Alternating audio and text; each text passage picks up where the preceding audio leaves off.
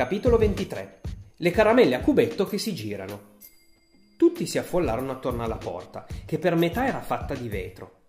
Nonno Joe prese in braccio Charlie per fargli vedere meglio l'interno della stanza. Charlie vide un lungo tavolo su cui c'erano file e file di piccoli cubetti bianchi, molto simili a quelli di zucchero che si mettono nel tè.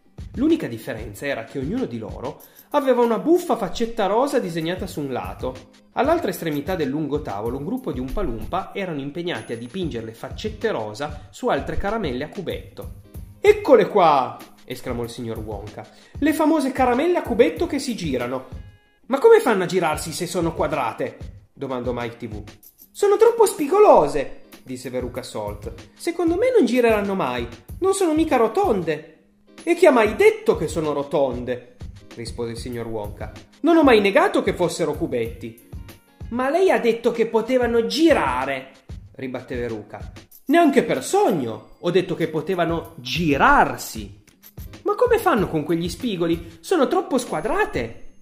Eppure si girano insisté il signor Wonka. Sono sicura che non è possibile, esclamò Veruca.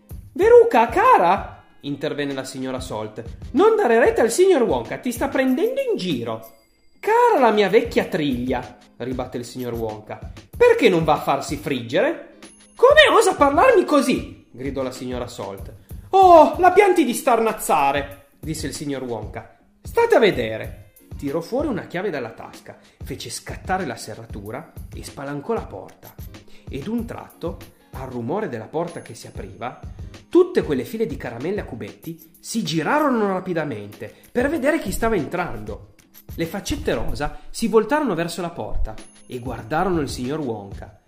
Visto? esclamò trionfante. Si sono girate tutte.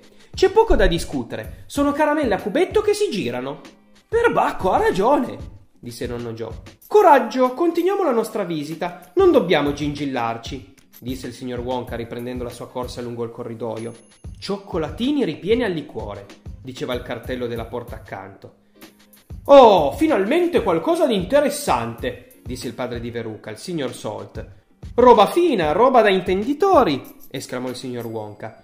Gli Umpalumpa li adorano. Quelli che lavorano qui sono sempre un po' brilli. Sentite, se la stanno spassando là dentro.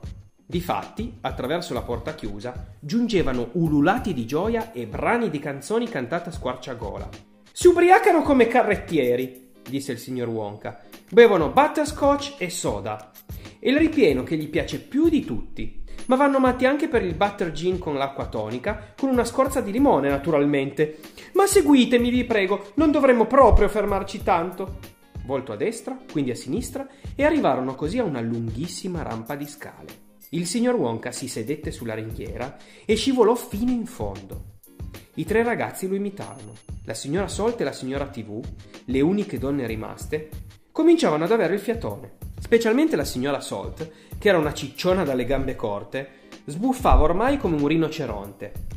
Da questa parte, prego! disse il signor Wonka, voltando a sinistra in fondo alla rampa di scale. Rallenti un po', ansimò la signora Salt. Non posso! Non arriveremo mai in tempo se andiamo più piano. Arriveremo dove? chiese Veruca Salt. Non ti preoccupare, disse il signor Wonka. Lo vedrai, lo vedrai.